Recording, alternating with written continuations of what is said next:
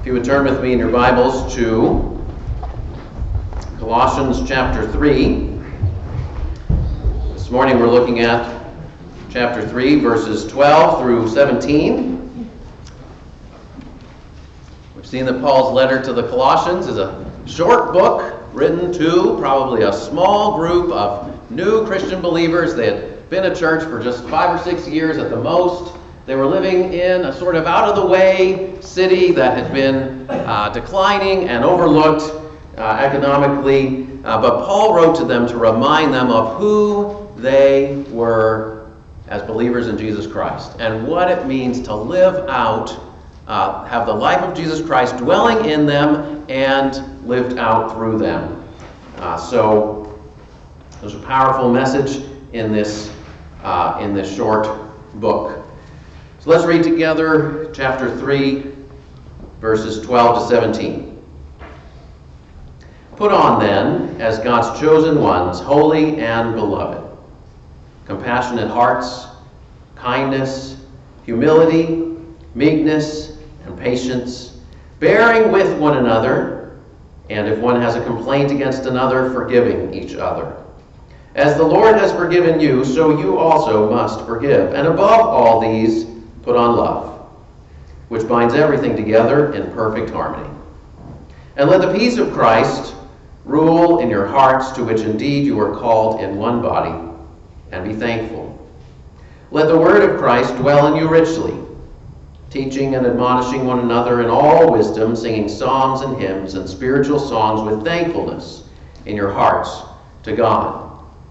And whatever you do, in word or deed, do everything in the name of the Lord Jesus, giving thanks to God the Father through him. When was the last time that you really dressed up for a special occasion? Uh, perhaps it was a wedding. I think weddings are probably the most common occasion in our culture where almost everybody uh, makes it a point to wear something out of the ordinary, something bright and festive and colorful. Uh, and if you're in the wedding party, often you have to rent or buy an outfit that you might only wear on that one day. Uh, and you may never wear again in your life. It's that special. Uh, wedding sometimes is worth buying an outfit for that day alone. Now, of course, not all weddings are so formal, and expectations about dress in our culture are much more flexible than they were uh, in, perhaps a generation or two ago, but people still dress in distinctive ways for all kinds of occasions. Uh, whether it's funerals, or parades, or plays, or concerts, or military ceremonies, or historical reenactments, or holiday celebrations, or romantic dates, or even ball games. Uh, when I was in college, the weekend before Thanksgiving was the weekend of the big football game. Uh, now, my college did not have a particularly good football team, and nobody really paid attention to them for most of the season, but everybody came out for the last game on the Saturday before Thanksgiving, or at least they made it to the tailgates in the parking lot, where at least, which were at least as much of an attraction. Um, is my mic going in and out? Yes. Okay, we're going back to this one, and we're going to work on this before we use it again. It with a hammer. uh, so if you'd like to fix, if, if you uh, if you want to help me with fixing it, let me know. Um, uh, where am I? Okay, so so most everyone went to this football game. So my freshman year, my roommates and I decided we would go all in. So we bought non-toxic water-based paint, and we painted ourselves blue from the waist up, uh, with a big Y in the middle of our chest. Uh, so we were going to cheer our team on and make our loyalties known. Fortunately, we got lucky with the weather. It was like 60 degrees and sunny, not like today. Um, so we didn't freeze. We had a good time. We only did that once. But why do we dress up in distinctive ways? Whether it's for a wedding or a ball game or whatever. Uh, why do we even care what we wear? Well, whether it's seeking to show our loyalty to a particular team or particular cause, or to honor a special occasion and the people involved, or to express our individual personality, or simply to protect ourselves against the elements and feel comfortable and warm, the way we dress is an intentional choice. And in this morning's passage, the Apostle Paul uses the metaphor of dressing up as he calls Christians to put on the clothing of Christ, to make intentional choices to live out the character of Christ. If you notice verse 12 verse 14, the command is put on. Put on then. In verse 14, above all these, put on love. Uh, and if you look up at verse 9, uh, Paul uses the same uh, uh, word in verse, well, he says in verse 9, he says, You have put off the old self with his practices and have put on the new self. So Paul uses this image of taking off a dirty, stinky set of clothes, sort of our sinful nature, and putting on Jesus Christ himself in his righteousness and glory. Uh, so Paul's teaching us here how to act and speak and live on the outside in accordance with who we've become on the inside. So he's not telling us to fake it, right? Sometimes we try to appear on the outside very differently than we are on the inside, but he's telling us, no, live out of who you really are as people who have Christ Jesus dwelling in you. Um, so if verses 5 to 11 were about taking out the garbage, verses 12 through 17 are about putting on the glory. Uh, in the Old Testament, the priests in the temple wore distinctive clothing. Uh, they wore holy garments uh, for special clothes. And Paul is saying this is the kind of clothing that is fitting for followers of Christ to wear. These virtues, compassion and kindness, humility, meekness, patience, love. Now, verses 12 17 are a bit like a quilt with a bunch of little squares that sort of all contribute to the whole picture. So it's a little challenging to cleanly divide this paragraph into separate sections, but I think there are two main strands that run through these verses, a vertical strand and a horizontal strand. Uh, so I want to focus on these two strands. Number one, putting on the clothing of Christ means putting on Christ's love for others. That's the focus of verses 12 to 14, the horizontal strand. And then the vertical strand in verses 15 through 17, putting on thanksgiving toward God. So love for others and thanksgiving to God, those uh, are the two themes of our passage this morning uh, as we talk about putting on the character of Christ. So number one, uh, love for others, verses 12 to 14. Now, before Paul commands us uh, about how we should love one another, he reminds us of how we've been loved by God. Uh, don't overlook that little phrase that begins verse 12 as God's chosen ones, holy and beloved. Now, if you read in the Old Testament, God described the people of Israel in exactly those words. Uh, so, Deuteronomy 7, verses 6 through 8, God says, You are a people holy to the Lord your God. Now, that word holy simply means set apart for God and his purposes. Uh, then the next verse says, The Lord your God has chosen you to be a people for his treasured possession. The Lord set his love on you. Holy, chosen, beloved. And over and over, God reminded the people of Israel, I didn't choose you because you were better, richer, stronger, or more righteous than everybody else in the world. I chose you just because I loved you, because I have a purpose for you. Uh, I mean, if you think about it, that's a good parent's attitude toward their children, right? Uh, every good parent looks at their children and thinks, I loved you long before you could say my name or recognize my face. I was looking out for you long before you knew what I was doing. You didn't earn your way into this family. And you don't have so you don't have to act like you have to earn it, but you were either born or adopted into it, and I will always love you. And the amazing thing is that that is what God says to every person who has come to trust in his Son, Jesus Christ. God says, I chose you long before you chose me. I loved you long before you loved me. I called you to be holy, even though you were naturally unholy. Now, you see, we didn't naturally possess this status. And we didn't earn this status by our own efforts. No, we received this status because Jesus, who embodied all that the people of Israel were called to be and do, because Jesus is the holy, chosen, and beloved one of God. And in him, we're holy, chosen, and beloved in him. So if you read the Gospels, Jesus is described as God's beloved Son, God's chosen one, the Holy One of God. And now Jesus shares that status with everyone. Not only those who are physically descended from Abraham, but everyone who comes to him. So that's why Paul could say to the Christians in Colossae, You are God's chosen ones, holy and beloved. Let me just pause there for a moment. If you're a Christian, is that how you think about yourself? As chosen, holy, and beloved of God? You know, maybe you had an earthly father or earthly mother who never said, I love you. But you have a heavenly father who delights in you and who is not ashamed to call you his beloved child. Or maybe you've done evil and shameful things with your body or to other people, but God says, in Jesus Christ, you are now called to be holy. God has now set you apart for his good purposes, no matter what you've done in the past. Or maybe you've experienced rejection from other people. Maybe you struggle with a sense of constantly feeling rejection on the inside and echoing the, the words or the, the actions that you've heard or received from other people. But God says, No, I have chosen you. I have not rejected you. Is that how you think of yourself? As holy, as chosen, as beloved in Christ? I think sometimes we struggle to obey the commands in the rest of this passage because we're going to see that these commands are challenging to put into practice. Right? Forgiving others, forbearing with others, being meek, being humble, We'll get there. But I think sometimes we struggle to obey these commands because we're not firmly grounded in who we are in Christ as His holy, chosen, and beloved people. Right? We're like a baseball batter trying to swing for the fences while wearing sneakers and standing on a slippery sheet of ice.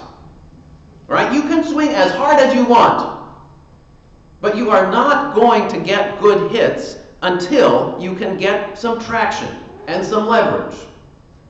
And the solution is not just try harder to be more loving and more humble, but dig in. Plant your feet in who you are in Christ Jesus, in God's amazing and unmerited love for you. In Christ, we're chosen, holy, and beloved. And as we're rooted and planted in that identity, that's how God called. Then in light of that, God calls us to put on the distinctive character of Christ Jesus. So in verse 12, Paul gives us a list of five virtues to cultivate compassion, kindness, humility, meekness, and patience. And if you remember in verses 5 and verse 8, Paul gave us five uh, bad things to get rid of in each of those verses, and now we have five good things to cultivate. Now, in the ancient world, uh, many Greek and Roman philosophers had developed lists of what they called virtues. In other words, sort of good qualities. Uh, and they usually focused on four. Later on, they came to be called the cardinal virtues. Uh, but these four were justice, wisdom, courage, and moderation. So that's how most people in Paul's time would have described a good person just, wise, uh, courageous, and moderate or self controlled. But, but notice that Paul doesn't just repeat that list here. Paul doesn't just say Christians should be good people, nice people, according to your own culture standards. Paul calls Christians to live by a higher standard, by the, to display the distinctive character of Jesus Christ himself. Uh, and in fact, some of these virtues, especially humility, were not seen positively in the ancient Greek and Roman culture. People did not think that being humble and servant hearted was a positive thing. Uh, they, uh, they thought you should only be humble and servant hearted if, you're, if you have to, not because you want to. Um, but think about this. Every one of these virtues in Paul's list in verse 12 describes Jesus Christ himself. Jesus had compassion. If you read the Gospels, Jesus has compassion on volatile crowds, on marginalized lepers, on distraught parents, on all kinds of troubled and hurting people who came to him seeking help. Jesus had compassion. Uh, Ephesians 2, verse 7 speaks about God's kindness to us in Christ Jesus. Uh, in Matthew 11, 29, Jesus said, I'm gentle and lowly. These are the same words translated here meek and humble. Uh, humility and meekness. Jesus says, I'm meek and humble in heart. And if you come to me, you'll find rest for your souls. And Jesus was patient. Oh, he was so patient with his misguided disciples, with his unbelieving family members, all kinds of people, Jesus was very patient. And so, what Paul says here is what you've seen in Jesus and what you've received from Jesus, put it on and pass it on. Put on compassion, a heartfelt concern for other people's troubles. Put on kindness, being thoughtful and generous instead of harsh and rude. Put on humility. It means not so much thinking less of yourself, but certainly thinking of ourselves less and thinking more about how we can be of benefit to others. Put on meekness. Now, meekness is not weakness, but gentleness. Uh, and finally, put on patience. In other words, uh, take a long term view. Don't get riled up immediately about everything. And then, verse 14, Paul concludes the list above all these, put on love, which binds everything together in perfect harmony. So, if you take the clothing metaphor, love is like a coat that you put on over everything else. Or perhaps like a belt or a fastener that keeps everything else in place. Sort of puts all these other virtues in perspective. And Jesus said, uh, all the commandments can be reduced to two love God with all your heart, soul, mind, and strength, love your neighbor as yourself. Paul said in Romans 13 8, love is the fulfillment of the law. We heard read earlier from 1 Corinthians 13, where Paul talks about the preeminent importance of love. If I have all the spiritual gifts in the world, but I don't have love, it'll all be for naught.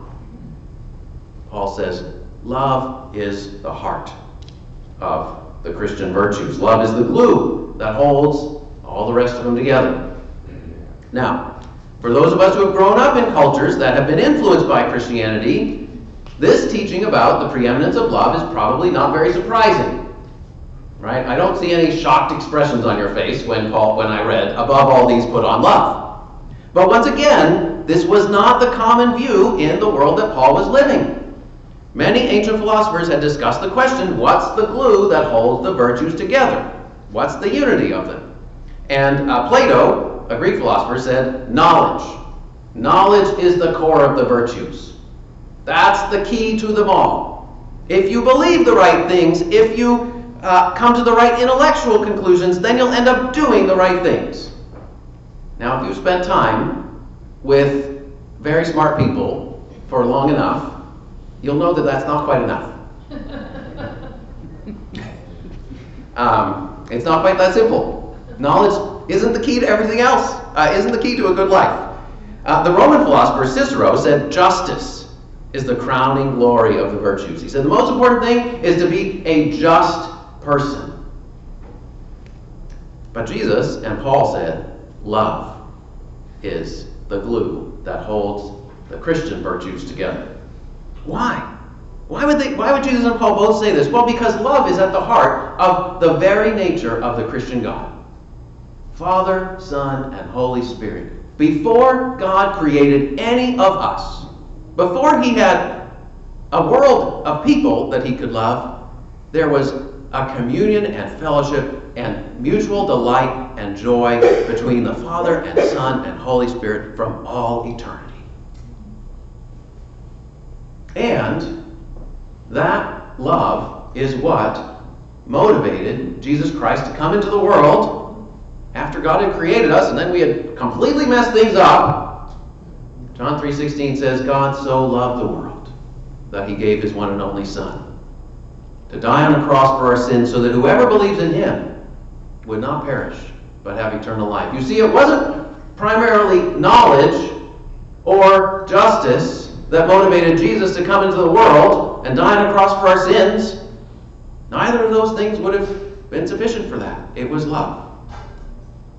So Paul says, put on love. Put on that love of Christ that has saved us, that we have received, and extend that self sacrificial love to others. You know, verse 13 sort of shows us some practical ways that this can be worked out through bearing with one another and forgiving each other as the Lord has forgiven you. You see, Paul was realistic. Paul knew that in any community, including any Christian community, people will sometimes be immature, annoying, disorganized, thoughtless, and otherwise difficult to deal with. Misunderstandings and offenses will inevitably happen. But Paul says that gives us an opportunity to live out these Christian virtues. Uh, Dietrich Bonhoeffer wrote a wonderful little book about Christian community. He was a German pastor and theologian who uh, was uh, very uh, faithful during World War II. He ended up uh, being executed in a Nazi concentration camp at the age of 39, but he wrote some wonderful books. And uh, he wrote one book about Christian community called Life Together.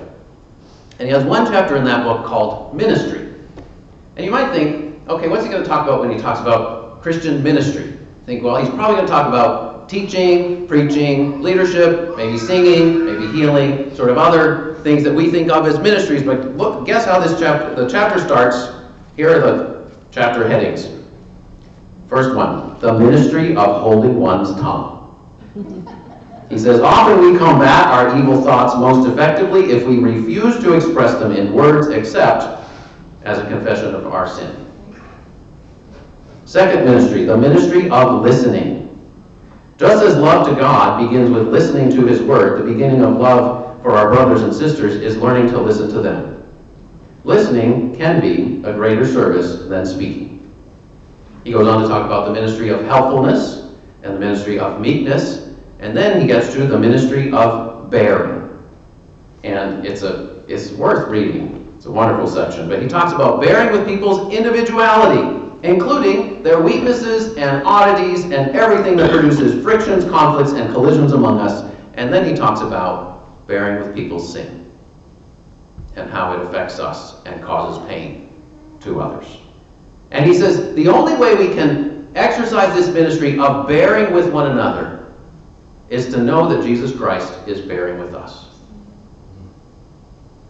The Bible says that he bore our griefs and our sorrows and that he bore our sins in his body on the cross. You see, it says Jesus loves us despite all of our flaws. And only after all of those ministries, holding one's tongue, listening, meekness, helpfulness, bearing, then he gets to proclaiming God's word and exercising authority in the community of God's people. Now, some people have read these verses, verses 12 to 14, and worried. Are these verses telling me to be a doormat? Just to let others stomp on me, take advantage of me, and do nothing to protect myself? That's a reasonable question to ask. The answer is no. If you look just a few verses later, down in verse 16, Paul says that Christians should teach and admonish one another. Now, that word admonish means to confront or challenge or rebuke.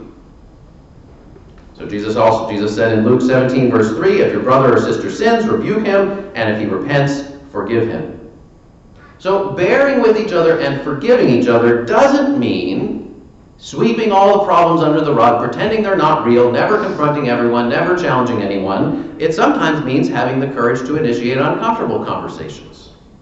Christian love is not the same thing as just being permissive and passive. That's not what Christian love is. It's not what Paul's calling us to. You see, putting on all these virtues actually requires great strength. Sort of like being a ballet dancer. Right? The first time you see a ballet dancer, you're probably impressed by how graceful and gentle and self-controlled they are. But is a ballet dancer a weak pushover? No way. Ballet dancers go through intense training to develop core strength and muscle strength. That's how they can throw each other up in the air and catch each other like nobody, nothing happened. That's how they can maintain their balance when the rest of us would fall down and flop. You see, we need the strength of Jesus Christ and His Holy Spirit dwelling within us in order to put on these virtues and continue to seek to live them out even in hard and complex and difficult situations. So that's the first way we're to put on the clothing of Christ, put on His love for others. But second, Paul reminds us to put on thanksgiving toward God. Verse 15 through 17. Now, verses 15 through 17 cover a lot of ground. Uh, verses 15, verse 15 focuses on Christian relationships, uh, about the peace of Christ ruling in our hearts and among us as a body of Christ. Verse 16 focuses on Christian gatherings or worship services. Uh, verse 17 focuses on Christian living. It's the broadest verse of them all, whatever you do. But if you notice, in all these verses, they all mention thanksgiving. Verse 15, the last little sentence added at the end of the verse, and be thankful. Verse 16, with thankfulness in your hearts to God. Verse 17, giving thanks to God the Father through him. You know, Colossians is not a very long book, but Paul repeatedly emphasizes this theme of thanksgiving. It's seven times in the whole book, three times here in these verses. Back in the 16th century, uh, some people um, wrote a summary of Christian belief and practice called the Heidelberg Catechism. And the Heidelberg Catechism basically summarizes the Christian life in three words guilt, grace, and gratitude. In other words, to be a Christian means to admit that we are sinners, that we're guilty before God. It means to trust in the grace of Jesus Christ, that He paid the price for our sins, and through Him we can receive forgiveness and new life. And third, it means to live a life of gratitude in response to all of that. It's a great three word summary of the Christian life guilt, grace, gratitude. But Paul says gratitude or thanksgiving should infuse every part of the Christian life. It should, it's like oil that keeps the engine running smoothly. Uh, so, verse 15, thanksgiving promotes healthy Christian relationships as we seek to let the peace of Christ rule in our hearts and among us in the body of Christ. Paul reminds us, to be thankful. What is, what, why? Well, thankful people tend to be peaceful people right? Ungrateful people tend to be disruptive and divisive. You know, for regularly thanking God for every good and perfect gift that comes from above and for every spiritual blessing that we have in Jesus Christ, that will help us, that will give us strength to pursue peace and righteousness with one another. Thankful people, thankfulness promotes healthy Christian relationships. Thanksgiving also promotes vibrant Christian gatherings in verse 16. Uh, verse 16 gives us a little picture of a lively Christian gathering. Uh, rich teaching from God's Word, going in depth and not just skimming the surface, mutual sharing of insight and counsel. There's not just one person who's teaching everybody else and everybody else uh, just listens and walks away, but people are actively engaged together in studying the Bible, discussing it together, sharing insights with one another, uh, joyful singing of variety of different kinds of songs, and all of this is with thankfulness in our hearts to God. You know, I think it makes, it makes a difference to be part of a church where people are genuinely grateful to be there. Right? People aren't just passively watching a performance uh, or just coming out of mere obligation and waiting for the service to be over so they can run away as fast as possible. Right? Where people really want to be there. I mean, you can, you can notice that when you walk into a church, right? It's good to see when, it, it's good to see uh, many ways that people genuinely want to be here and to be with one another and to be in the presence of God. Right? That's an expression of thanksgiving, of gratitude uh, for who God is and for the opportunity He's given us to come together uh, and thank Him. So, Thanksgiving promotes healthy Christian relationships, it promotes vibrant Christian gatherings, and finally, it promotes faithful Christian living. Verse 17 Whatever you do, in word or deed, do everything in the name of the Lord Jesus, giving thanks to God the Father through him. You know, in the next few paragraphs, which we'll look at over the next couple of weeks, Paul focuses on how we can live a life of thanksgiving to God uh, in our families, in our workplaces, and in our interactions with people outside the church. But this is where it starts. Right? The focus of verses 12 to 17 is on the body of Christ, right? The church gathered together. Uh, so let me challenge us as believers in Christ, not just because it's the Thanksgiving holiday week and this passage just happened to come up uh, at an appropriate seasonal time, um, but let me challenge us make Thanksgiving a regular and intentional habit in our lives. Put on the clothing of thanksgiving every day. Take time to thank the Lord. Sometimes it's helpful to make a list of what can I be thankful to the Lord for. It, it can help to adjust our perspective. Um, to look back on the past week, even doing it once a week, And just looking back on the past week and saying, what can I be thankful to the Lord for? It's a good, it's a good thing to do. Now, so far in this sermon, I've been speaking mostly to all of us who are already Christians, who are followers of Christ. But before I conclude, let me say a few words to you if you don't believe in the Christian God, or if you're still sort of exploring Christianity. Uh, in many ways, Thanksgiving is a great holiday because everyone can participate. People of all religious faiths or no religious faith can agree that feeling and expressing gratitude is a good and healthy thing. You can find psychological studies uh, that affirm that practicing gratitude makes for a happier and healthier life. Uh, we can all take time this week uh, to thank people who have made a difference in our lives for good. But the practice of thanksgiving also raises a deeper question.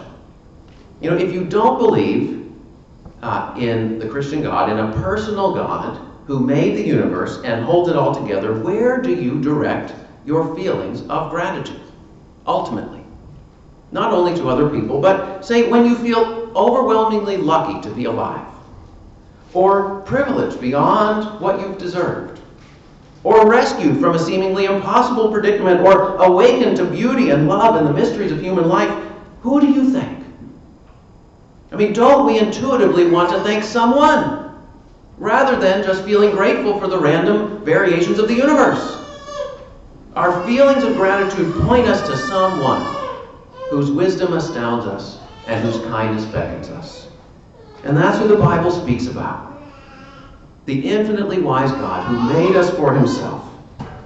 And the Bible says that God's kindness, the many gifts that all of us receive, whether we acknowledge them as coming from God or not, is intended to lead us toward repentance. In other words, to look beyond ourselves and turn to the God who made us and the God who sent his Son Jesus Christ in the world to bring us to himself. And so that we can give him the thanks that he rightly deserves. So as we celebrate Thanksgiving this week, let me challenge you to think about that question. Who do you think? And consider it an invitation to begin a relationship with the God who the Bible speaks about. So, brothers and sisters in Christ, let's put on the clothing of Christ. Let's put on love for one another. Let's put on thanksgiving toward God. And as we do that, as we seek to live out these qualities in a fallen and broken world, we're offering the world a taste of what eternity with God will look like.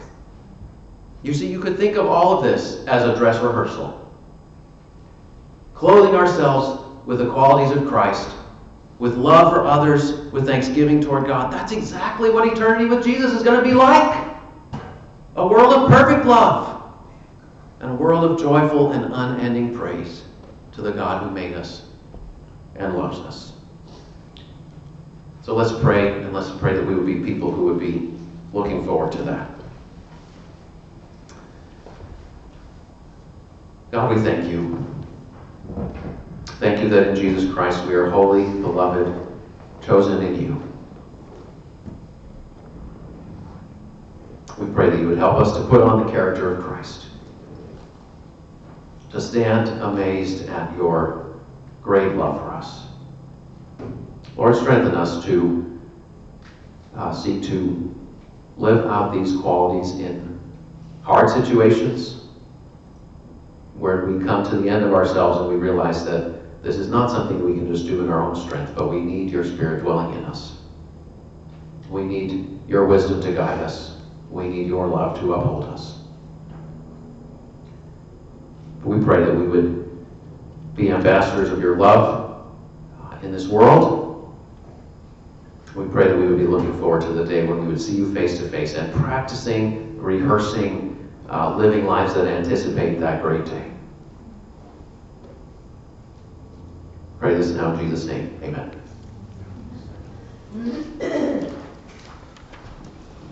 Please stand if you're able for our closing hymn, My Savior's Love, hymn number 105. We'll sing verses 1, 2, 4, and 5.